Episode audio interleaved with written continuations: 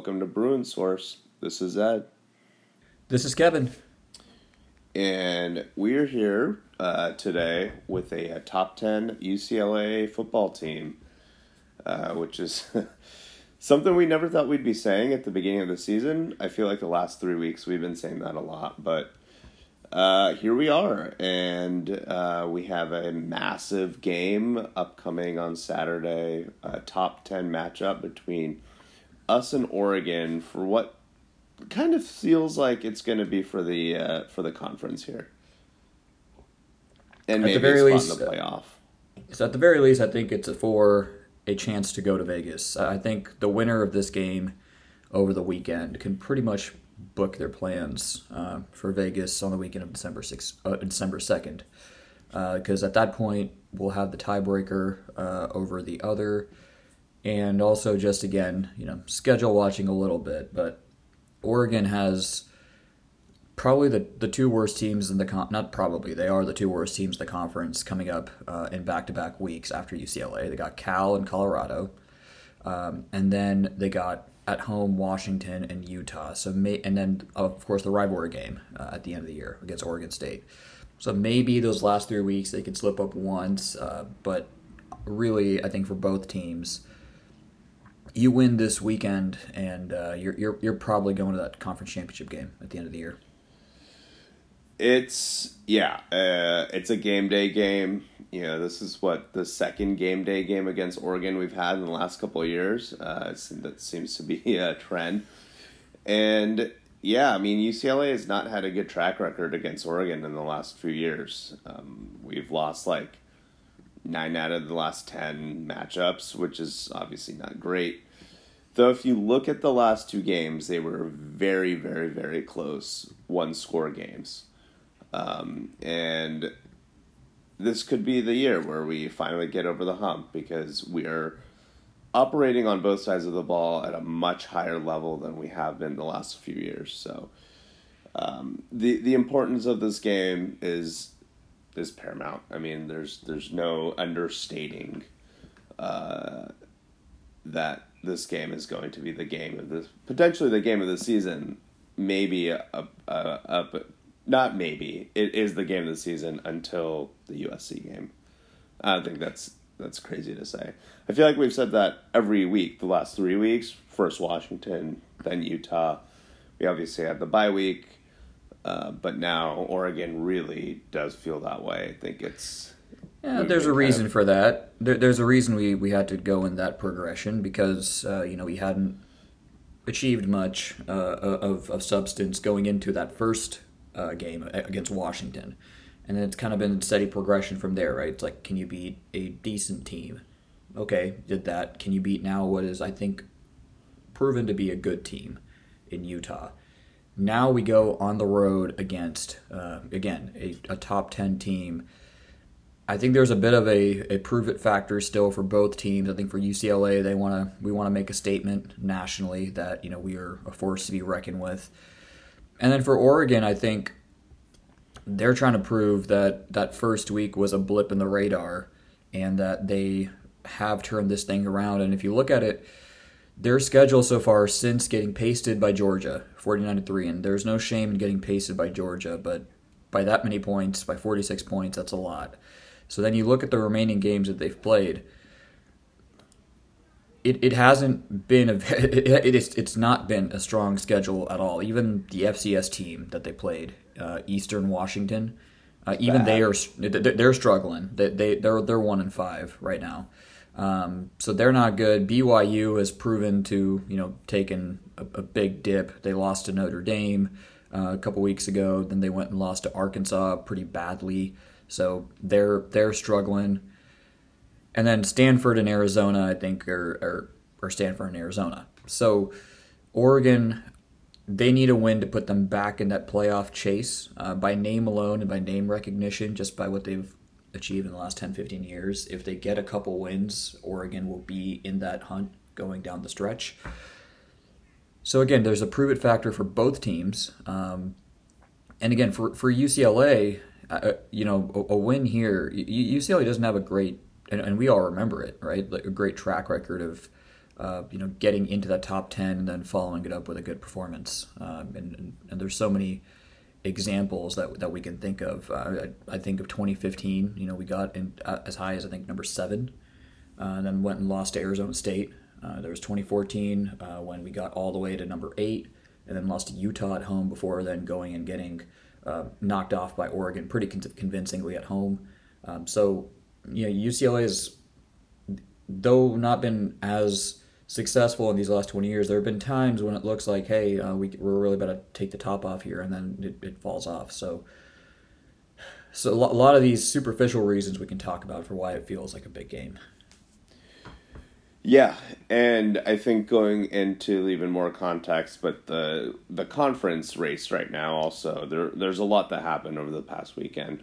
Some weird stuff. Uh, somehow Stanford beat Notre Dame. Didn't see that coming, but um, for more importantly for conference implications, Utah actually was able to knock off SC, which was big. I, I think that was the best case scenario for everybody, besides maybe SC, but for the conference, best case scenario. Um, and I'm not saying that because I hate Southern Cal, but it gives um, it gave Utah that bounce back win, which gave us more legitimacy. Um, and so it it, it kind of creates a little bit more of that log jam at the top of the the South race, especially, but but the conference in general.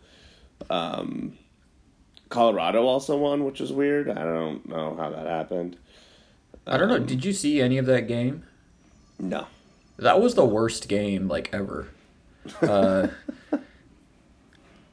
yeah, Colorado and Cal, man. Uh, I, I just happened to catch a little bit of it there, and and God, God bless whoever got had to watch that whole thing from end to end. Uh, that that that was a bad game. That that finally went down into overtime, and Colorado got a win.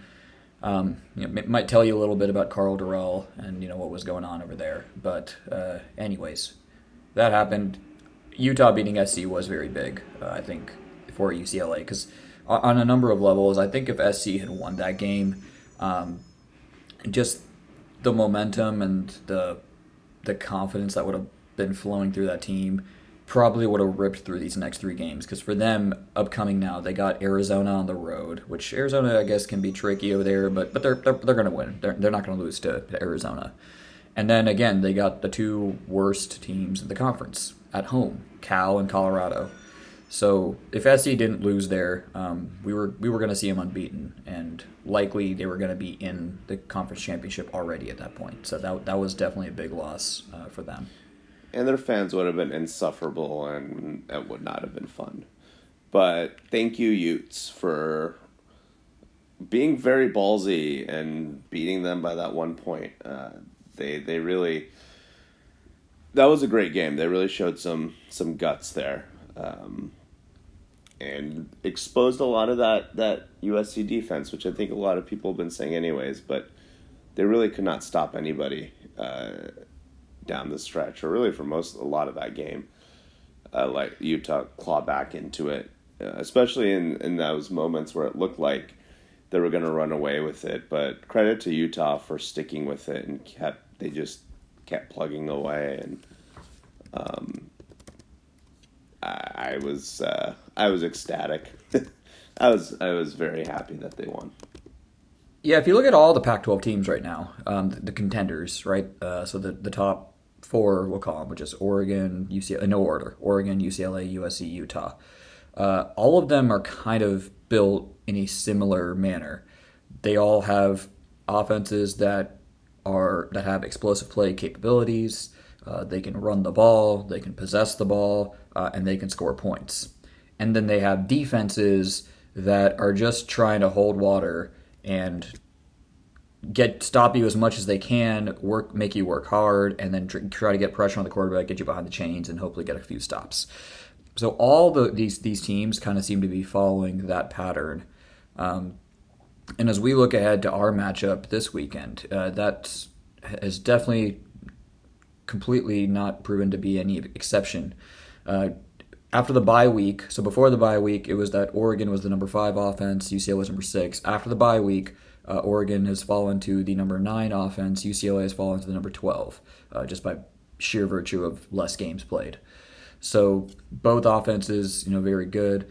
And then on defense, you know, both in, in similar standing, but uh, UCLA actually right now statistically faring much better.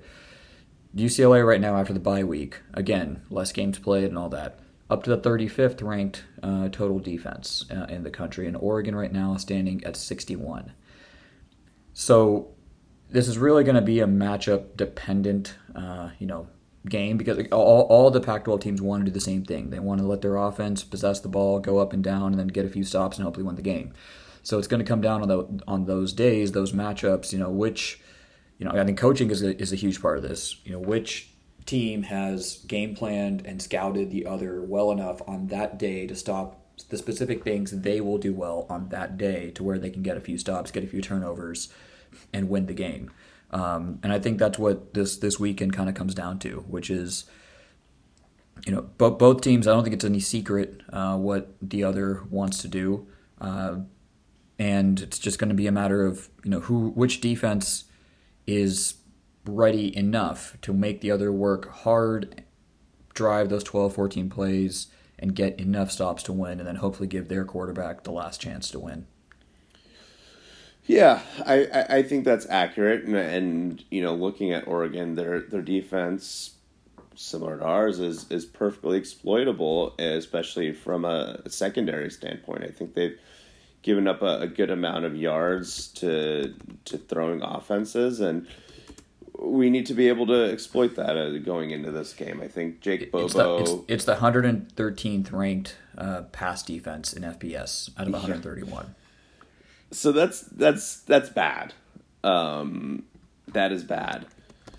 As, so we need to get guys like Jake Bobo and our receiving corps uh, or tight ends. We need those guys to exploit this the secondary. Um, and and if we do, and I think we've shown time and time again so far this season that we can, we're gonna we're gonna put up a lot of points here. Um, I, what are your what are your thoughts on uh, switching to to the offensive side of the ball? What are your thoughts on Bo Nix? Yeah, I've watched Bo Nix. Uh, you know, every so often Auburn is is on uh, on national TV. So yeah, I've watched enough Bo Nix over the years, and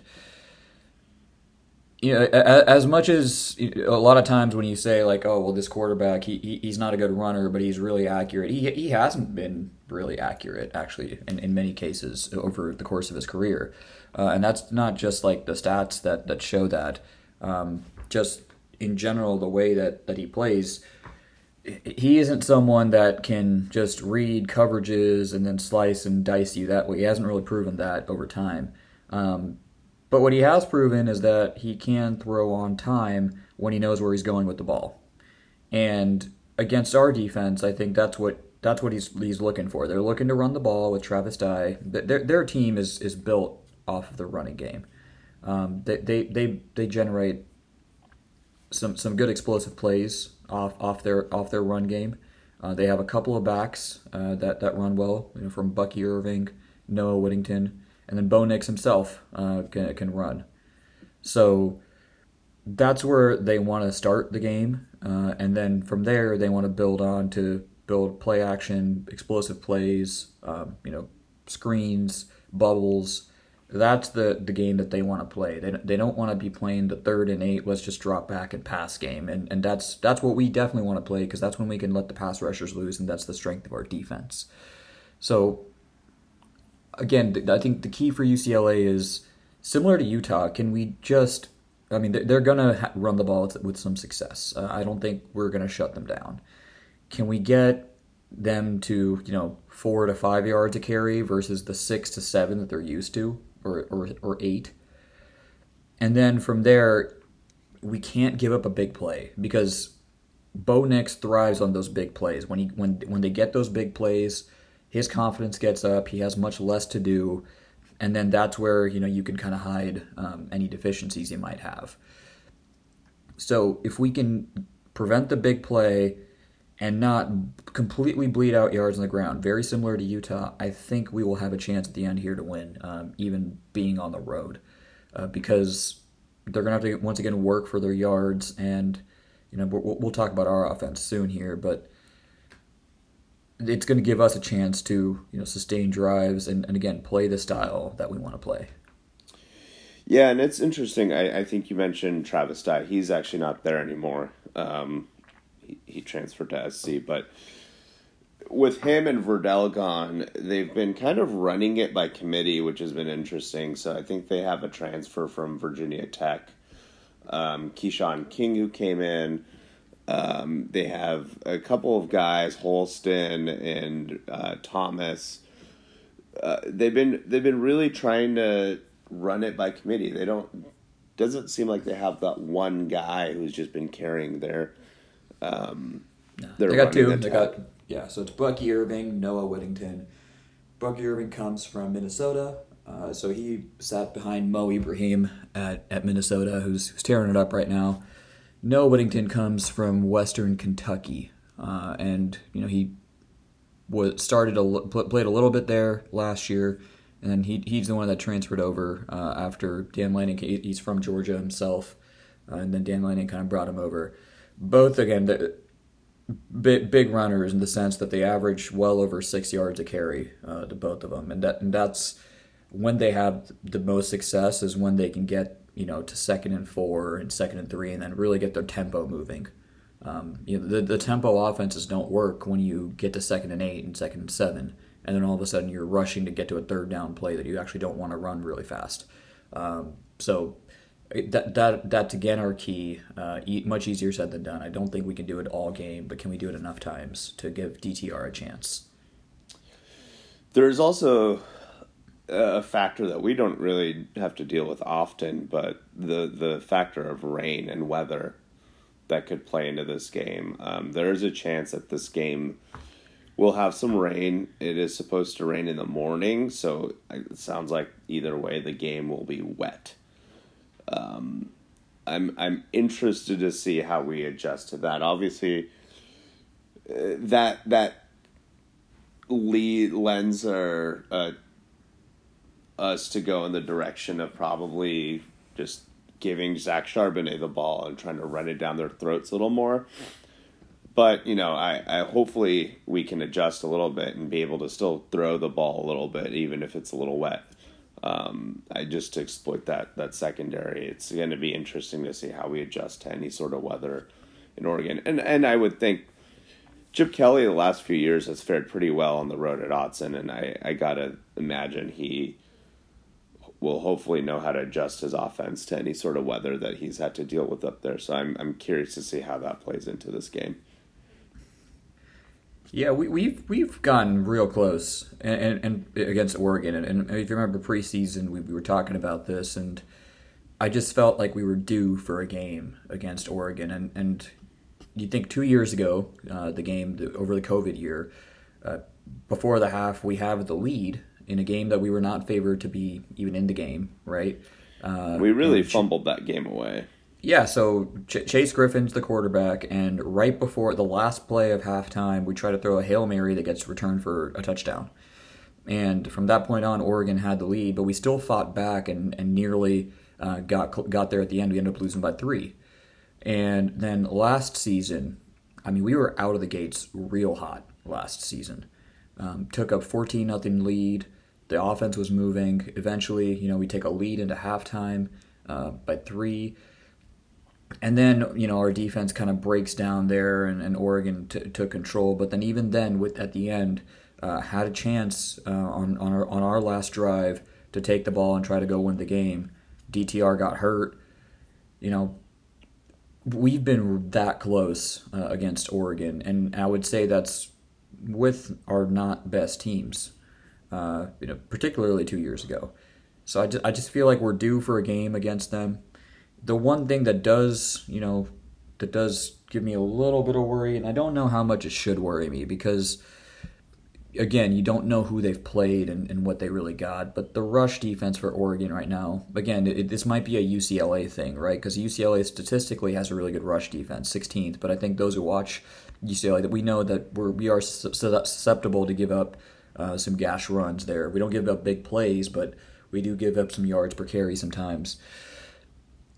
Oregon is 14th, right now uh, in in rush defense, and it's it's weird because you look at even the game against Georgia. Um, Georgia didn't really run the ball, but but that's that was actually it was more because they chose not to run the ball, right? Like they let Stetson Bennett throw it all over the yard. And by the way, that says a lot about Oregon's pass defense because Georgia does right. a lot of things well. Um, Stetson Bennett is not one of those things, uh, in my opinion, though others disagree.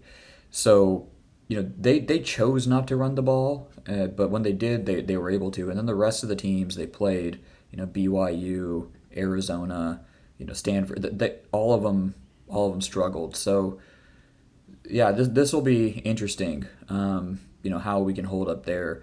Arizona, believe it or not, actually like had success running, but they were just down by so much after this the after halftime that they couldn't run anymore uh, and have that be viable. So in that wet weather, you know, I, I do think we need uh, the the threat of, of Zach Charbonnet to carry it 20, 25 times.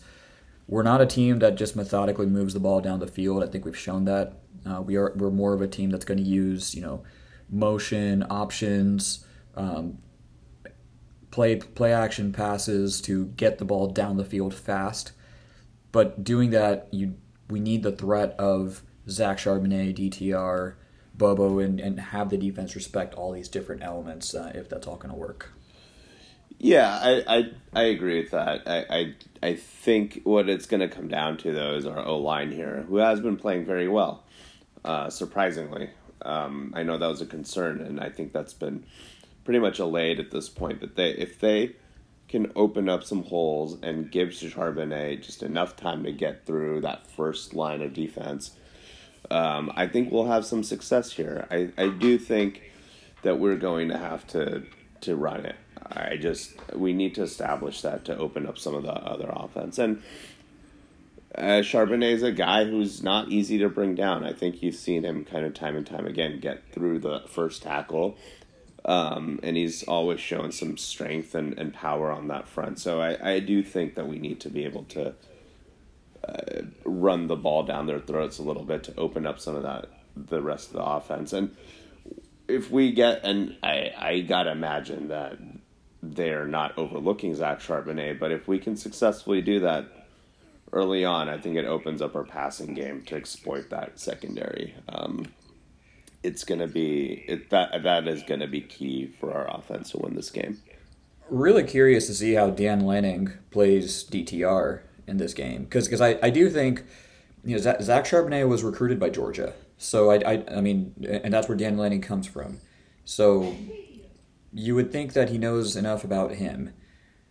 You know, DTR, he hasn't seen a lot of film on him until probably this week uh, or whatever he saw in the preseason, right? Um, so you wonder what he, his thoughts are of him because because we've seen the past couple of weeks uh, coaches kind of fall into this trap with DTR where they expect that if you just send the pressure. house at him, right, send pressure at him, eventually he'll make a mistake. And not only has he not made a mistake, he's made them pay badly when they've done that. So we got we got to see what Dan Lanning has in store here because you know, Oregon, his defense is traditionally they are very aggressive. Uh, they are they, they can get blitz happy, but Oregon right now is not a team that really gets into the backfield. If you just look at the stats, um, you know, in, in sacks right now, they're 68th. They have 13 sacks on the year, and for tackles in the lot for for loss, they're they're real down there. Uh, they're in the hundreds. So they're they're they're not a team that just like rushes into the backfield with those big defensive lines and fast linebackers at least according to the stats. So, you know, we, we got to see how Dan Lanning wants to do that because if DTR is given time, um, he's going to pick you apart right now. He's going to he's going to pick you apart, right? Especially uh, with that secondary. So we will be really interesting to see how they play him. Yeah, I mean, I you're right. He has shown that the intense pressure is not getting to him, and he not only has he been able to kind of you know throw against the pressure with the play calling and and credit to Chip Kelly there for recognizing that that pressure has been coming and him drawing up some some excellent plays to counter that. Um, but DTR also has the natural just escapability and athleticism to get out of those situations. And if you get him on the edge or get him in space, like he's going to take off on you and, and kill you with his legs. So I I I am curious to see. That is a good point. Like, what? How do they handle them? I think last game we saw Utah try to pressure, and that did not end well uh, for them. So if they are going to pressure him and try to rattle him, I I think it's gonna not end well for them. Granted, this is on the road, so it's a little bit of a different scenario, and I always feel like DTR has had terrible luck against Oregon with injuries. So that's something I hope we um, knock on wood not not cursed with here. Just to to keep him healthy and keep him upright and uh, keep him from getting getting any sort of knock during this game. But uh, barring that, I I expect DTR to have a good game. I mean, there's no reason not to expect that from him at this point. Yeah, if we were playing this game at home, um, I, I think I would pick UCLA and do so pretty pretty confidently. Um, just just the way we're playing right now, and uh, just all, everything that's going on with DTR and Charbonnet and all that we're on the road, so a couple of things you know come to mind. We cannot turn when we've been good at this, but we cannot turn the ball over. Uh, in that crowd in that stadium, we cannot turn the ball over. And then penalties. Uh, we are a very penalized team, and on the road, you know that that that, that can catch up to you, and so you know that that's that's something that hopefully we can avoid because again, I think if you assume that both offenses play the way we expect them to play, this is going to be a game of the margins. Who can get a turnover? Who can get a few stops? Who can get behind the chains and just do enough to force some field goals? And that's the kind of stuff that, again, penalties, you know, turnovers, sacks, you know, that, that's that's the kind of thing that probably ends up deciding the, the game if if both offenses play the way that we think they are going to. Yeah. I mean, you, you mentioned just trying to force field goals over touchdowns in a rainy game or even a wet game, you know, in college, kicking the ball for a field goal is not always a good option. Um, so again, the, the weather can factor in there in that aspect as well. But yeah, um, we we the penalties have been annoying. I think there was a sequence in the Utah game where we had like two back to back false start penalties, but we ended up scoring that touchdown on there uh, on that drive. Yeah, see, we but, can overcome the penalties because we have such explosive play capabilities. But again, a game like this, it's going to be margins. Um, you know, do you get in one too many third and 15s? Right, like that's that's probably what this comes down to. Uh, yeah, I expect a shootout, and you're right one one one time you shoot yourself in the foot, where we could be screwed here. Um, with that crowd, especially, uh, not an easy place to play, and we know how loud it gets in there. But if if if we do shoot ourselves in the foot here, um, we will lose this game with penalties. Like it's it's not gonna not gonna help us. Um, we'll see uh, we just need to keep our keep our heads on here and, and play calmly. But it sounds like they, the team's been practicing with a lot of crowd noise uh, being pumped into into the Wasserman um, Center and whatnot. So, I mean, they're prepping for it. We'll see how they actually fare. It's obviously different when it's a real the real thing, but you know, guys like Charbonnet, guys like DTR, they've already experienced this. They know what to expect, and you would hope that they don't get rattled and are able to keep calm heads for um, for the rest of the team. All right, are we ready to pick this one? Uh, I'm not picking this. Hell no. No. Since you're not since you're not picking it, I also won't pick it. I'll just say this: I, it just feels like we're due against Oregon. Uh, we've become so close. I think what the best case scenario, because we are on the road, this is a good team that we're playing, um, and there are again statistically there's some things that, that they do that that might scare you. I think our best case scenario here is we take the game into the fourth quarter and hopefully see if DTR and Zach Charbonnet can make a play late um, to try to win us the game. The, the, the, point you brought up about special teams, um, yeah, that, that got me shaking a bit because if this comes down to a game winning field goal or if it comes down to some kicks here and there, Barr-Mira has been inconsistent this year. uh, in that wet weather. So I really think yeah, it's best case is you know late in the game, get the ball in DTR's hands. Let let's see if we if if he and, and Zach can find the end zone. Yeah, um, I I feel the same way. I think there's something's got to give, and this could be that year. But I just I'm just happy to have a team that we can one be proud to support, and to actually talk about having a legitimate chance here of going on the road and beating a t- another top ten team. Uh, I'm just grateful for that. Uh, so I think what really we all want, right? Because there's an element of this that we're all like, is this really for real? Like there is an element of that ac- across all of UCLA fandom.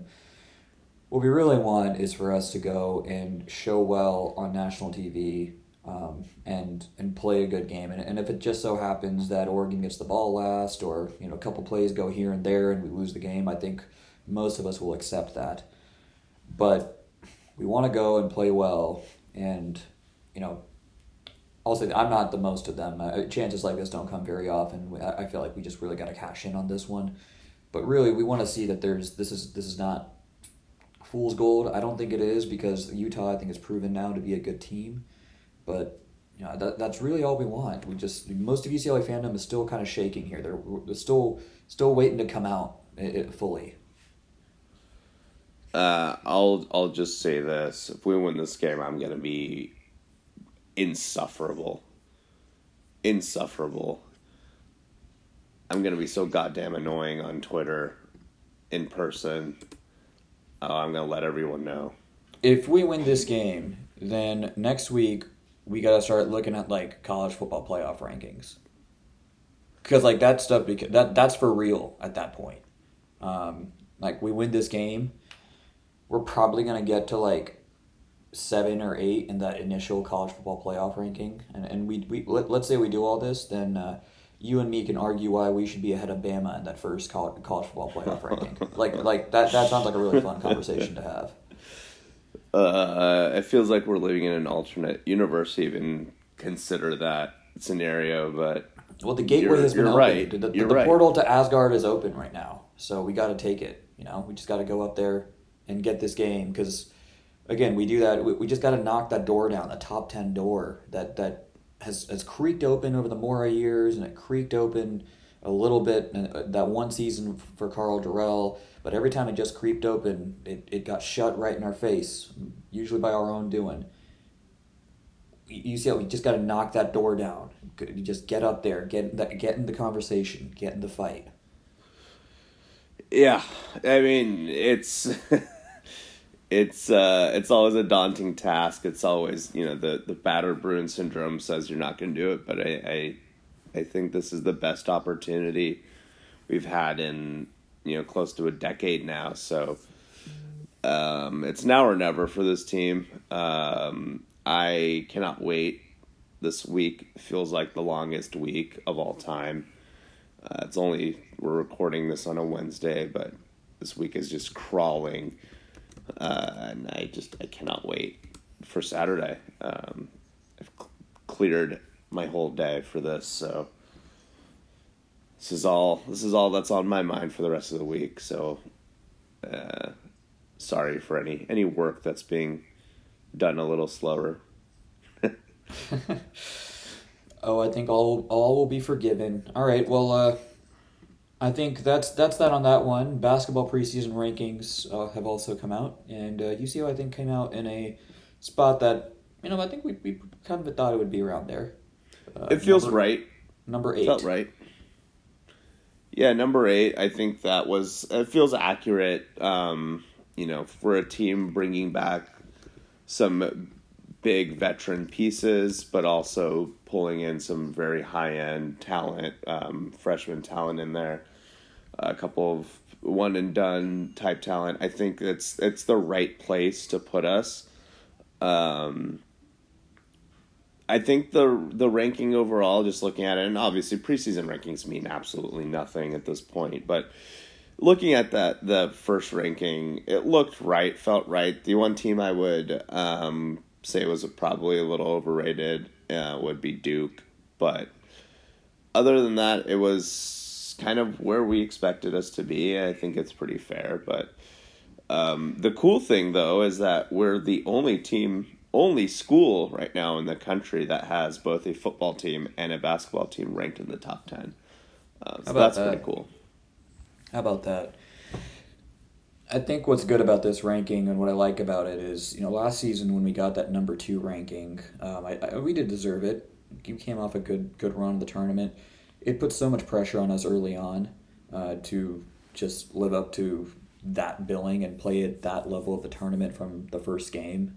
I think this is good in the sense that we want UCLA to be in the top ten. That's that's where we want our, our school to be. It's where we deserve to be. But we're also not coming in with you know crazy expectations right off the gate. Yet, if we do get there, like it, it's going to be as if everyone expected it. I think UCLA fans expect this team to be very good.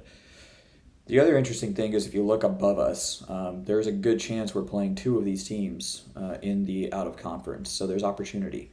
Uh, we're going to play Kentucky for sure. And then we got Illinois, who's ranked 23rd in Vegas. And if we beat them, we likely are going to play uh, the team that's tied for fifth, which is Baylor.